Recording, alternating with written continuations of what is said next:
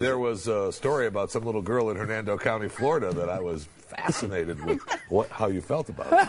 You were fascinated with how I felt about this particular, about a little girl in Hernando Valley? Me too. Hernando County. Oh, County. Me too. Yeah, Hernando County, Florida. Yeah, yeah, right. That's the one I would particularly want. You guys talking about Cindy Smoot? Yes! That's oh my God, now I understand. Walk us through Cindy Smoot. Cindy Smoot is an adorable 9-year-old. She apparently has to take all these standardized tests, and with her mom's help, went to in front of the school board and delivered a message about standardized testing that is pretty good, and also just her performance here is pretty amazing for a 9-year-old. Watch.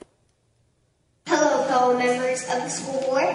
Today I will express my concerns about the FSA testing. I consider myself a well-educated young lady. However, with FSA tests, my 5 years of school all unenrolled do not matter. This testing looks at me as a number. One test defines me as either a failure or a success through a numbered rubric. One test at the end of the year that the teacher or myself will not even see the grade until after the school year is already over. I do not feel that all this FSA testing is accurate to tell how successful I am. It doesn't take into account of all my knowledge and abilities, just a small percentage. Here are my concerns. First of all, I do not feel good about a form in the FSA that you have to sign ensuring that you can't even discuss the test with your parents.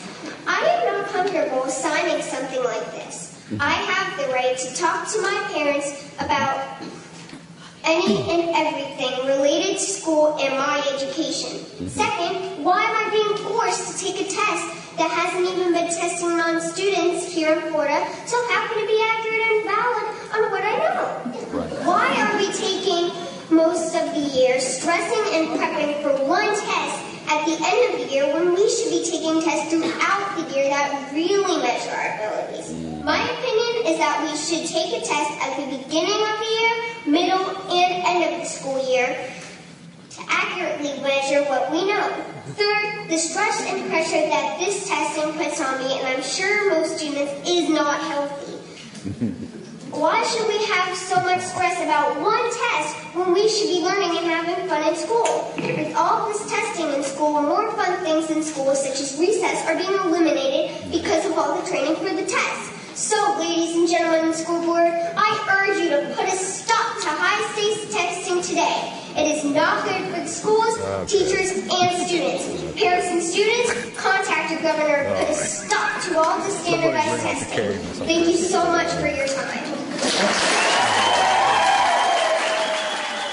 And the crowd goes wild. That's awesome. I mean, she's good. Despite Jeffy trying to ruin the moment, she was great. I mean, she's great. She's obviously really well-spoken and knows what she's talking about. It's a cool little story. It is. And finally, you know, I mean, this is in the Washington Post, I believe. I think I said it was in the Blaze in the break, but I think it was in the Washington Post. And it's like, that's nice to see the Washington Post picking up something like that. Yeah. You know, talking about, you know, how these kids actually feel going through these tests. Like, and in some ways, she's actually arguing for more tests, seemingly. She says, I want one at the beginning, middle, and end of the year.